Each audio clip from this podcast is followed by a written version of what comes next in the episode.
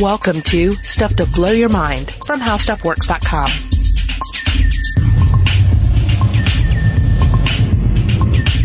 Hey, welcome to Stuff to Blow Your Mind. My name is Robert Lamb. And I'm Julie Douglas. Now, Julie, I grew up in the American South, uh, so I, I, have all these memories of, uh, of rural individuals with their trucks and their and, banjos. And well, no, not their banjos, but often like there'd be a, uh, there are often rifles in the back of the uh, of the truck, you know, mm-hmm. in the mm-hmm. window where you could see it.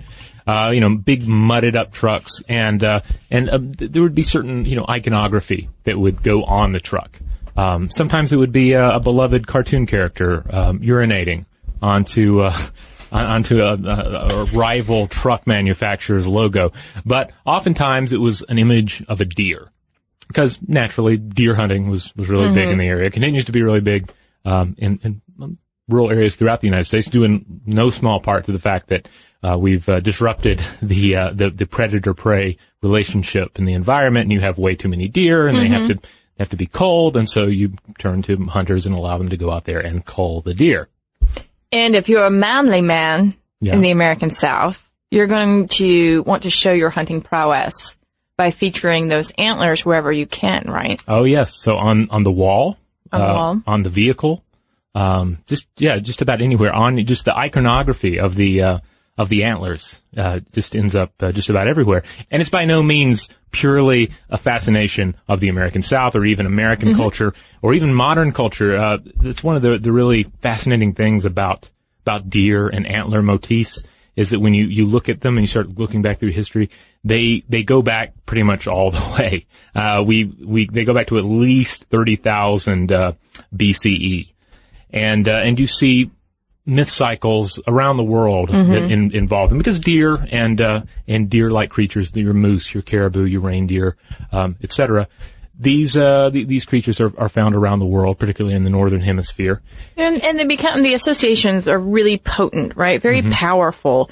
And in fact, there is uh, something called the Cernunnos, which is Celtic for the horned god uh, you find that in Celtic mythology, and he is connected with male animals, particularly the stag and rut, to give you an idea, mm-hmm. which has led him to be associated with fertility and vegetation.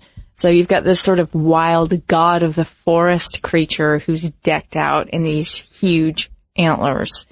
And what I like about this example in mythology is that it does really kind of carry with it, uh, not just the folklore, tradition, but the sort of magical thinking that one can assume with this image.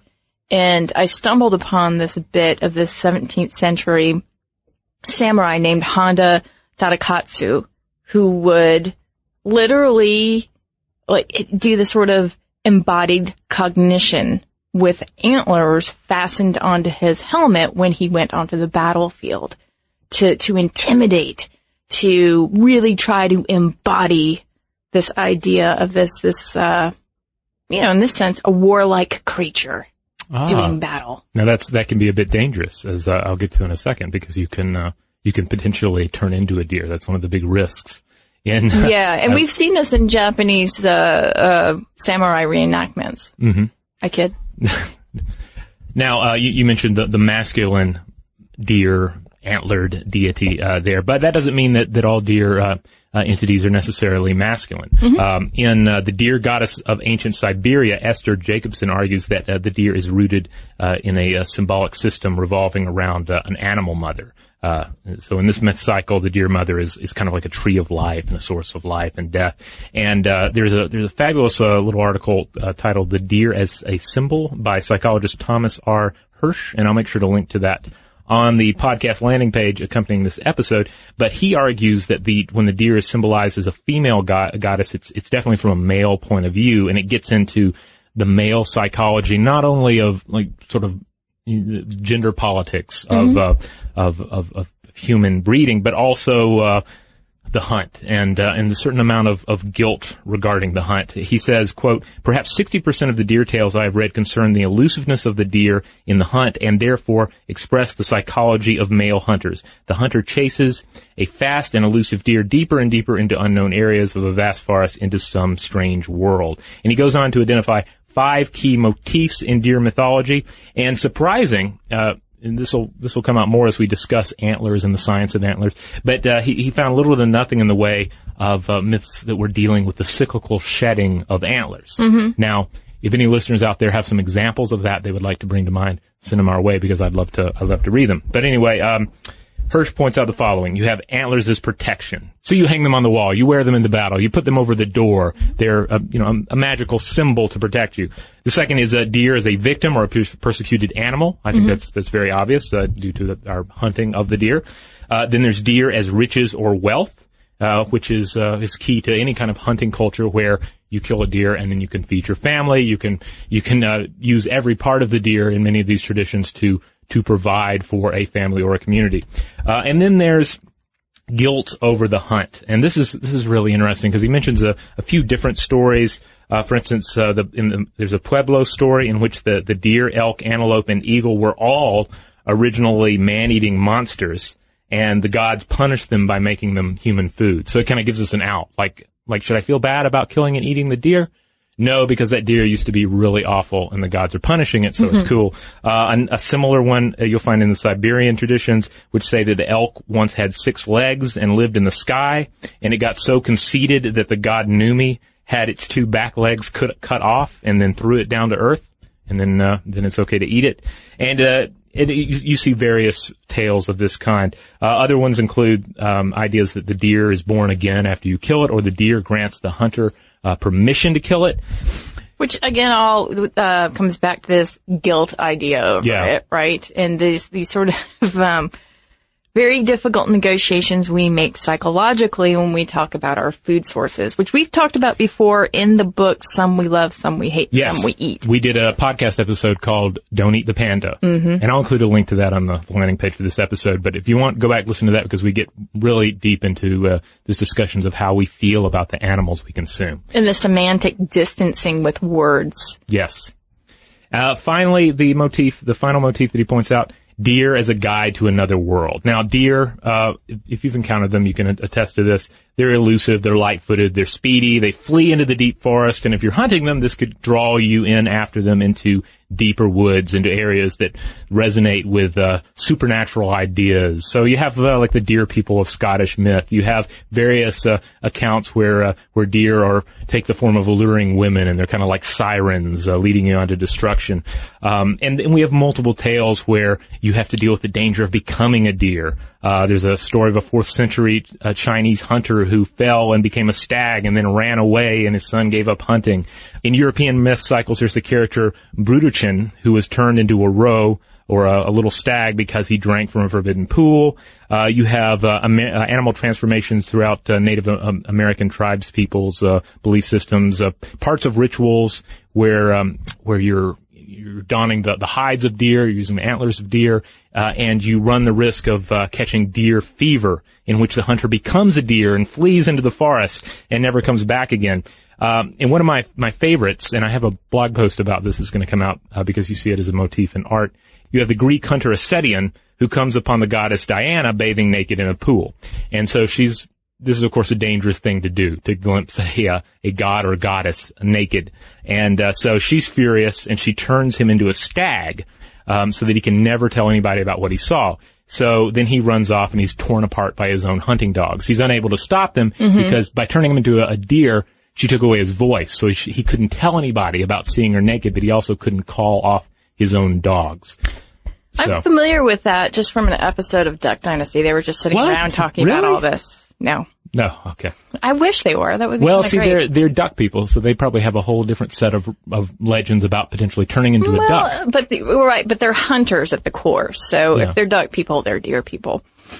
Now, one of the things I was thinking about too was Pan with his flute leading Oh, yes. people away. You know, the the horned Pan. Um, so uh, you know, we all have some sort of familiarity with this trope of deer and antlers and this sort of mystical creature. And if you think that this isn't translated into some sort of industrial complex, well, you're wrong because it turns out that antlers are huge. It's, a huge commodity. Uh, New Zealand is the world's largest producer of deer antler, followed closely by Australia and Canada, both increasingly uh, more so. And Korea is probably the world's largest user of antlers. with with an appetite for all sorts of things antler. And indeed, we've been using antlers for, for ages and ages because essentially you have, uh, if you catch them in time, you have this hardened bone structure mm-hmm. that is sharpened, that's smooth. Nice that, tool. Yeah, nice. Seems to lend itself well to use. And indeed, uh, there was a 500,000 year old antler hammer found at Eartham Pit in Boxgrove, England. And this would have been uh, used by an extinct species of Homo heidelbergensis, the first humans to colonize Europe. And then, uh, also of interest, uh, 2010, uh, an excavation in Motala, Sweden. Mm. a carved bone was unearthed at a Mesolithic site uh, that's rich in ancient artifacts from about 4,000 to 6,000 BCE. And uh, what the, what they found was, you know, it could have been just a mere tool with a with a phallic um, theme to it, hmm. but one end definitely looks like uh, a penis. And so there are there's some discussions that it could have been the the world's first known uh, sex toy. So yeah, according to Clara Moskowitz, writing for Live Science, the dildo-like object is about four inches. That's 10.5 centimeters long, and about 0.8 inches in diameter, two centimeters. And uh, if you look at the picture, it's sort of it's very uncanny. Yeah, yeah, it's pretty unmistakable, and they point out it, it would be it would have been unmistakable at the time. It's not like somebody made this tool and then other people, as other tribes people, just snickered at him uh, at the accidental uh, resemblance. So right, and some people say, well, maybe it was just something that was uh, symbolic, used in fertility rites or something, not yeah. necessarily used as a sex aid, but we'll probably never know. Yeah, I mean, needless to say, uh, phallic motifs are found just about everywhere you look, and they've been there uh, throughout human history, and even uh, perhaps before human history. So it, uh, it, it doesn't take a huge stretch of the imagination to uh, to, to, think about it in that light. Now, um, it, it's interesting to note, um, and this was pointed out in a 1973 edition of Nature, that the anthropologist, when studying excavated bone remains, often finds it difficult to distinguish specimens worked by hominids and uh, those that have been, say, gnawed on by carnivores, hungry rodents, but also herbivores, uh, such as a Norwegian, Nor- such as a Norwegian reindeer or the Scottish red deer. Um, according to a then uh, anthropologist at the British Museum, these gnawed bones and antlers can resemble artifacts worked by human hands and have sometimes been mistaken for them. So mm-hmm. even as we've used antlers in our um, construction of tools since time out of mind, it's easy to make the mistake uh, by looking at gnawed remnants and think that those were worked by human hands. All right. With all that being said, let's look at the basics of antlers because it's pretty amazing. Um, they are found on the heads of male members of the deer family, with the exception of reindeers, in which female mm-hmm. reindeers also have a set of antlers. They're made of bone and they sprout from the pedicle, which is a bony growth located just above the skull. Yeah, and it's worth worth uh, stressing again that these are gen- this is genuine bone we're talking about here. Antelope, sheep, goats, uh, creatures of this nature, they have horns rather than antlers, and the difference here is that uh, horns are made of uh, keratin, uh, the material uh, you'll find in your fingernails or in the hair or in claws, mm-hmm. and uh, and they're not uh, routinely shed in this manner. Yeah, right. If you have a horn, if you're sporting a horn and it breaks off, too bad. Yeah. It's not going to grow back. But if you have antlers, they will grow back, and we'll discuss a little bit more about that. Hardened antlers are made up of roughly 45% protein, 22% calcium, 11% phosphorus, and 1% fat. They also contain magnesium, sodium, aluminum, potassium, copper, manganese, and zinc. And the chemical composition of antlers varies with the location and can be affected by environmental factors like soil characteristics and the amount of rainfall during the antler growth cycle. And that's what I think is so cool about these antlers is they really respond to the environment. Yeah, genetics, age, and diet are all, are the three key factors in uh, in antler growth. And uh, and yeah, we scientists have spent a lot of time just try, trying to figure out exactly you know how how everything comes together in the formation of these antlers. Indeed, what the antlers are for, uh, what purpose they have, why. In most ca- most species, the males have antlers and females don't. And then, in the case of uh, reindeer and caribou, why do the females have antlers? That throws off a lot of the theories, and you have to to to to reanalyze the situation. Now, one of the most outstanding examples of antlers is the Irish elk. It's known as the giant deer, Megaloceros giganteus. Of course, it's extinct now, but analysis of its bones and teeth by scientists uh, who are based in Britain and Russia showed the huge herbivore survived until about 5000 BC. It stood about seven feet tall, 2.1 meters at the shoulder, and the adult males had massive antlers that spanned about 12 feet across. That's 3.7 meters. And they weighed up to 88 pounds or 40 kilos. That's quite a rack. Nice! I was wondering if that would get worked in. So what would be the purpose of having such a huge rack? Well, that's the, that's one of the questions that's uh, that, that we've we've struggled with over time. What uh, why did we actually why do they actually have these antlers? And there are actually several key theories that have been thrown around. Uh, and, and a lot of them are kind of related, and some of the additional theories kind of use uh, one or two of these Mm-hmm. uh, in in, uh, in making their final argument. And there's no definitive answer here, we should Right. say. Yeah, which is kind of surprising. It's it's easy to take for granted that antlers. Surely we know why they work, and it, it, at a surface level, it's easy to to just go along with it with any one of these uh, these theories. But uh, the first one, signal of male quality. So this one, of course, just comes down to breeding. Just comes down to uh, acquiring a mate, sending a message to a potential mate. Hey, look at me. I'm healthy. I got the genetics.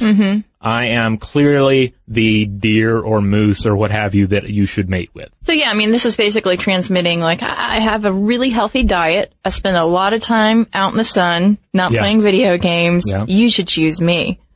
Now, another theory is that uh, these are weapons used to fight other males, and uh, and it's kind of funny to refer to this as a theory since we do see plenty of deer uh, and, and similar animals fighting with each other with their antlers. But the idea here is that breeding season starts. Male deer need to use their antlers to fight and establish dominance with other males, and indeed, they, like I say, they do use them for this purpose. Yeah, and some of them don't even engage in combat. So the idea here is that a glorious display of antlers may be enough for another deer to stand down. So yeah, I mean, they, they may spar. And if they do, well, hey, it kind of shows like that one is the dominant one and they should stand down. Or maybe they just look at each other and say, forget it. So it's essentially your your classic. That's not a knife. This is a knife scenario. Or as I like to think of, uh, you just referenced Crocodile Dundee, but I like to think of, uh, Raiders of the Lost Ark. Oh yes. when Harrison Ford is is met with an aggressor with a knife, and then he just pulls out a gun. Oh, the guy's yeah. like, forget it. Yeah, the guy like pulls out this big knife or almost like a scimitar or something. Yeah. Sw- swirling it around, That's doing this impressive display, and then uh, Ford just shoots him and makes short work of him. Yeah. Um, now, another theory is that this is a display dominance size, and this kind of ties into what we've already discussed. The size of the antlers of the deer uh, displays age-related dominance between males uh, without the males actually having to fight. So we touched on that already. And then another theory is defense against predators, and this is the, the, the basic idea that you grow those antlers. Um, as much, or if not exclusively, because you have to defend yourself against predators. You, as, a, as an antler-bearing species, you are a prey animal, and things are out to get you. So yeah, it's easy to think of these antlers as essentially like the big, gaudy gold watch that an individual is wearing at the beach, and that sends the message, "Hey, I got plenty of resources. Uh, I'm clearly the guy you need to uh, hang out with and breed with." But uh, but but then what do we do? What do we think when we look at female reindeer, female caribou that are sporting antlers as well?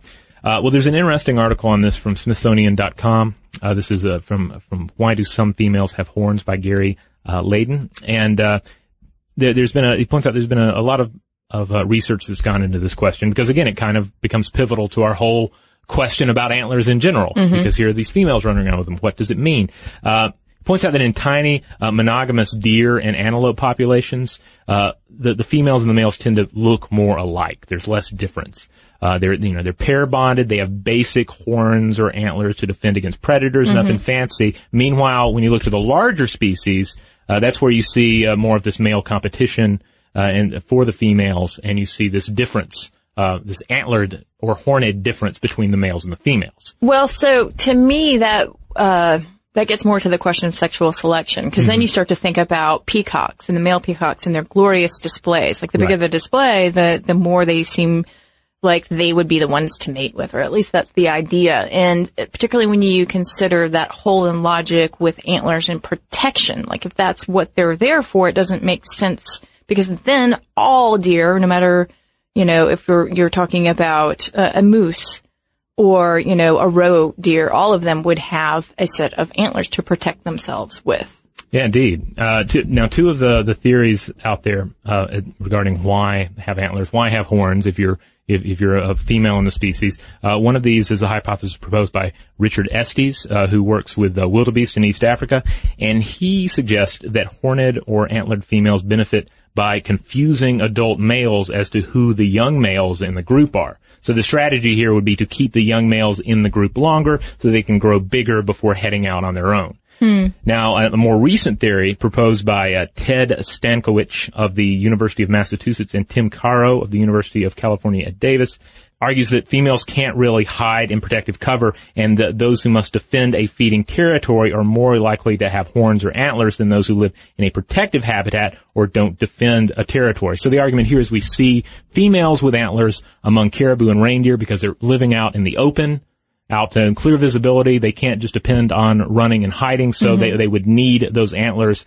in a sense for, for, for protection, but also just to not stand out from the antlered and protective uh, uh, male members of the society. Hmm. Yeah, I think there's just so many different factors that play into this. Um, and so the jury's out, but I guess we could all probably agree that they likely serve as both armament and ornament. Yeah, and then you, there are even additional theories. Like there's the theory that reindeer all have the antlers because they use their antlers as tools to, to clear away snow mm-hmm. when they're feeding. Snow plowing. Yeah. Uh, but, but then, for instance, what do you think then when you look at the moose? Because there's an argument that in moose, the antlers may act as a large hearing aid. Um, that makes sense because they have more of a surface area, it right? It makes sense, yeah. But then why do only male moose have those antlers? because uh, they never listen. so hopefully that that uh, relays uh, something of the the mystery surrounding the antler and why we're still studying antlers and trying to to figure out exactly why they evolved and, and how they function uh, for for these uh, these different uh, deer and deer like creatures. Indeed. And now we're going to take a quick break. When we get back, we are going to talk about how antlers are exquisitely sensitive to their environment.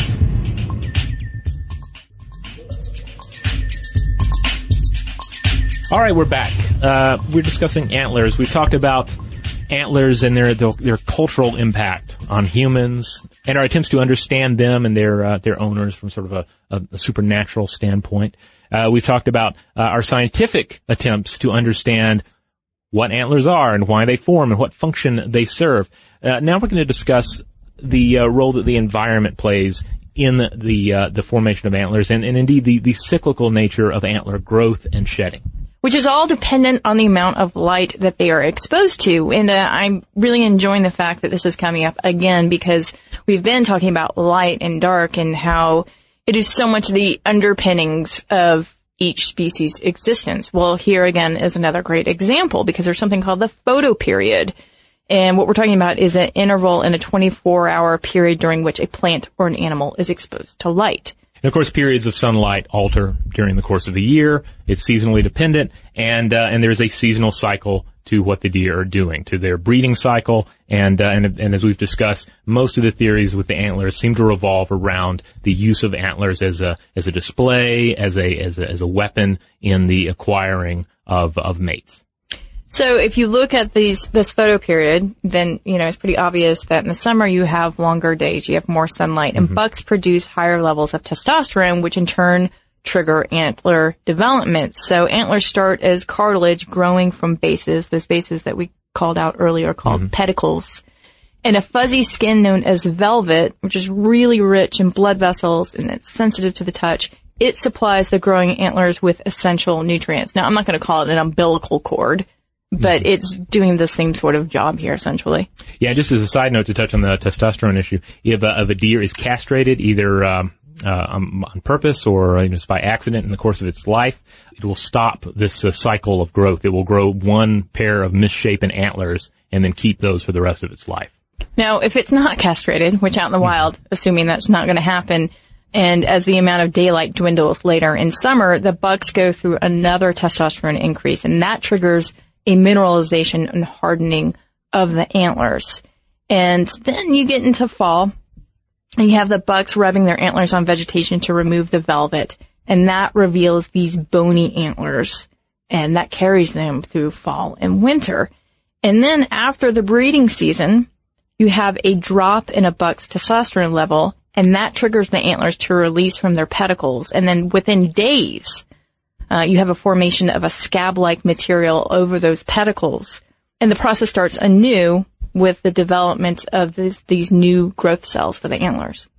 So obviously, if you're going to go out in the woods and look for antlers, uh, winter is the time to do it because uh, shed antlers are often difficult to find, really, because they have this high protein content and an abundance of calcium phosphate. So rodents uh, are quick to consume them. So if you do find antlers in the wild, uh, you know, snatch them up and consider yourself lucky. Or if you're a rodent, uh, you know, have a bite. Although, do you consider that it is someone's habitat, right? Yes. That rodent's like, what are you doing? Yeah, you are interfering with the habitat by taking, but then you can argue that, well, we already unbalanced the habitat, so Right. there should be plenty of antlers out there, so maybe we're just doing our part to keep that, the, uh, the rodents thin. I don't know. I don't know.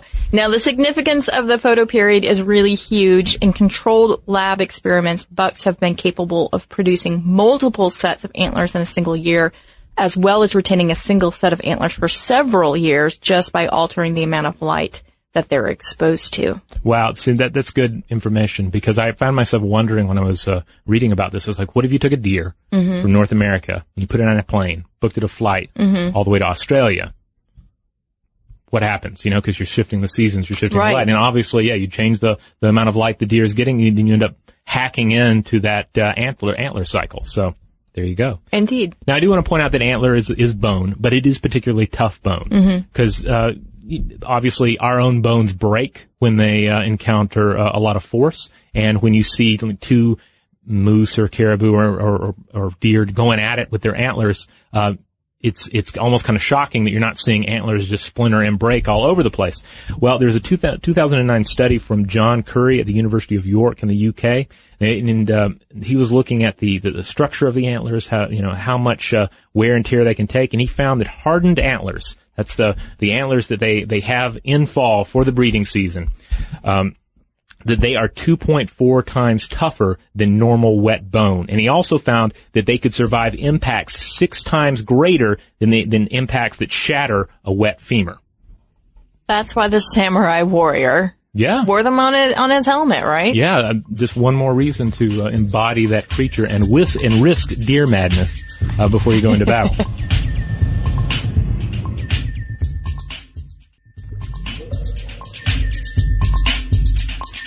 Now, speaking of Eastern traditions with antlers, you can do more than just wear them on your helmet. You can, of course, uh, grind them up and uh, and use them in your medicine.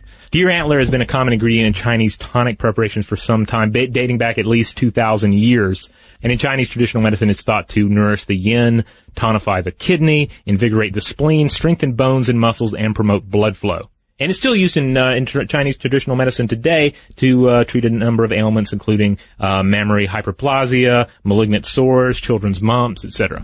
Now, in the West, um, some researchers are, are very interested in antlers because of the rapid growth of antlers. So at the height, we're talking about an eighth of an inch a day, which is pretty incredible.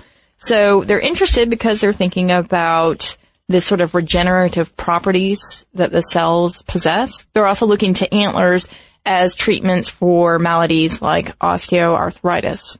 Yeah, in fact, a 2012 study from the University of Castilla-La Mancha in Spain uh, suggests that the origin of osteoporosis could be directly linked to a lack of minerals uh, essential to calcium absorption, uh, nam- namely uh, manganese, rather than a lack of calcium. And this was all based on their studies of antlers. And this is because uh, previous antler studies had shown that manganese is necessary for calcium absorption.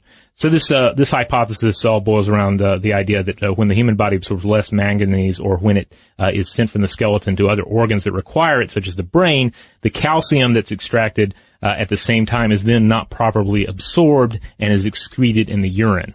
Which is really important, right? Because a lot of people who are trying to avoid osteoporosis are trying to really take a lot of calcium supplements or add it to their diet with foods. But if you don't have the manganese to help facilitate absorption, well, then it doesn't matter, right? Yeah, any kind of study that is looking into the formation of bone or the, the weakening of bone, uh, and antlers provide a, a very interesting and very extreme model to study.